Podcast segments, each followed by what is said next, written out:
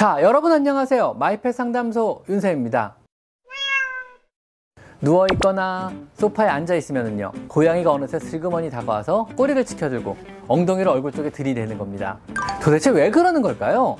먼저 냄새를 맡게 하는 거는요, 우리가 원하진 않는 행동이지만 존중하는 상대에 대한 아주 정중한 인사라고 생각하시면 됩니다. 오늘 주제는요, 고양이는 왜 내 얼굴에 엉덩이를 들이대나 이런 주제로 한번 얘기를 나눠볼 건데요. 아마 고양이를 키우는 집사 여러분은 자주 경험하는 일일 겁니다. 누워있거나 소파에 앉아있으면요, 고양이가 어느새 슬그머니 다가와서 꼬리를 치켜들고 엉덩이를 얼굴 쪽에 들이대는 겁니다. 자주 있지 않으셨나요? 도대체 왜 그러는 걸까요? 이해하기 쉽게요. 강아지의 산책 장면을 한번 생각해 보시면은요. 강아지들이요. 서로의 엉덩이 냄새를 맡는 장면 본 적 있으실 겁니다. 사실 이 행동은요. 항문 옆에 있는 항문선의 냄새를 사용해서 서로의 정보를 교환하는 행위입니다.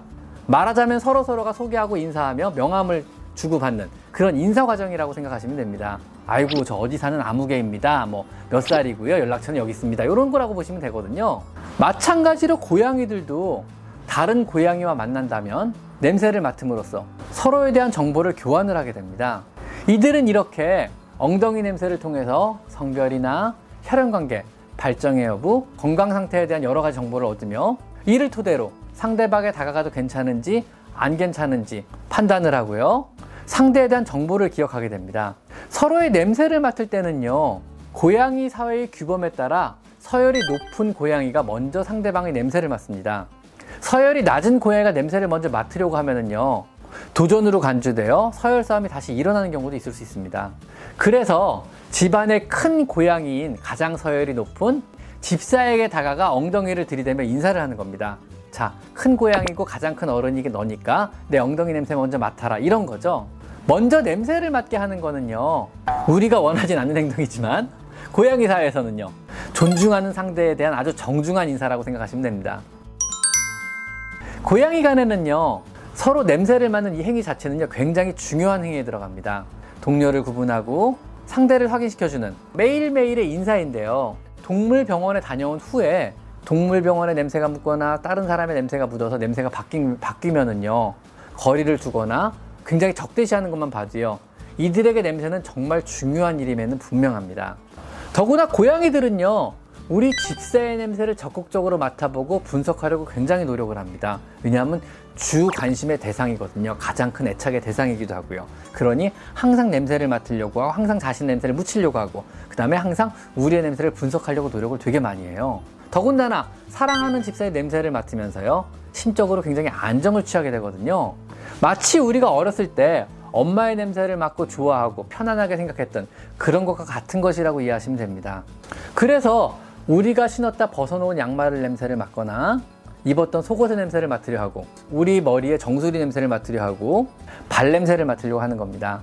이런 것들이요 주로 우리 몸에 어떤 페로몬들 우리도 페로몬이 나오거든요. 우리는 스스로 퇴화해서 못 맡지만요 우리 몸에 페로몬이 진하게 배인 냄새가 나오는 곳이기 때문에 그렇습니다.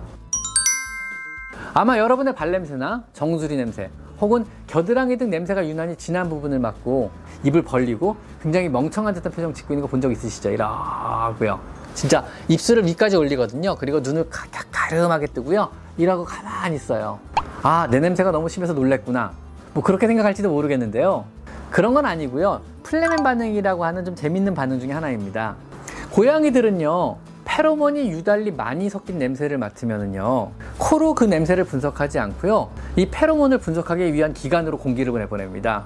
즉, 이 페로몬 냄새를 분석하는 게 야콥스 기관이라고 하는데요. 그게 어딨냐면은 입술의 안쪽에 있어요.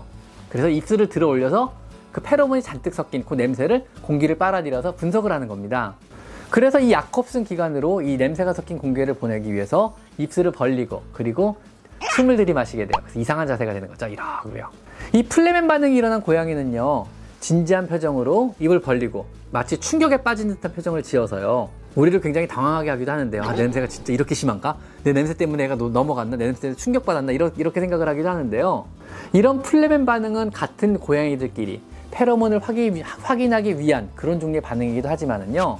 주인에게 관심이 많은 고양이는요. 주인의 체취를 분석하려고 이런 플레멘 반응을 보이기도 합니다. 즉 여러분의 냄새를 맡고 멍청한 표정을 짓고 있다면요. 그것은 여러분 몸에서 냄새가 많이 나서 그런 게 아니고요. 주인한테 관심이 진짜 진짜 많기 때문에 여러분 몸에서 나는 페로몬을 분석하려고 그러는 거예요. 우리 사람도 고양이와 마찬가지로 야콥슨 기관이 있습니다, 사실은. 아마 아주 아주 아주 아주 옛날 고대 고대 고대에는요. 우리도 페로몬 냄새를 맡고 분석할 수 있었을지도 모릅니다. 그게 생존 능력을 높이는 데 도움이 됐다면은요. 물론 이 약흡성 기관은요. 지금은요. 엄마의 뱃속에서 태아기에 퇴화해서 없어져 버립니다. 흔적만 남아 버려요. 그래서 우리는 페로몬 냄새를 맡거나 분석은 하지는 못합니다. 하지만 만약 우리가 페로몬 냄새를 맡을 수가 있고 그것을 분석할 수 있다면 도대체 어떤 일들이 벌어질까요?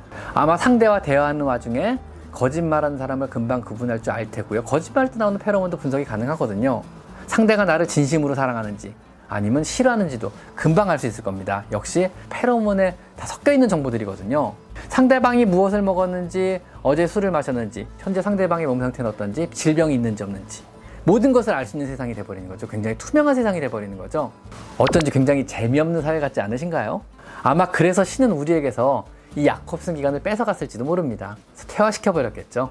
오늘은요, 고양이가 내 얼굴에 왜 엉덩이를 들이미는지에 대해서 한번 알아봤습니다. 자, 오늘은 여기까지 마이펫 상담소 윤쌤입니다. 감사합니다.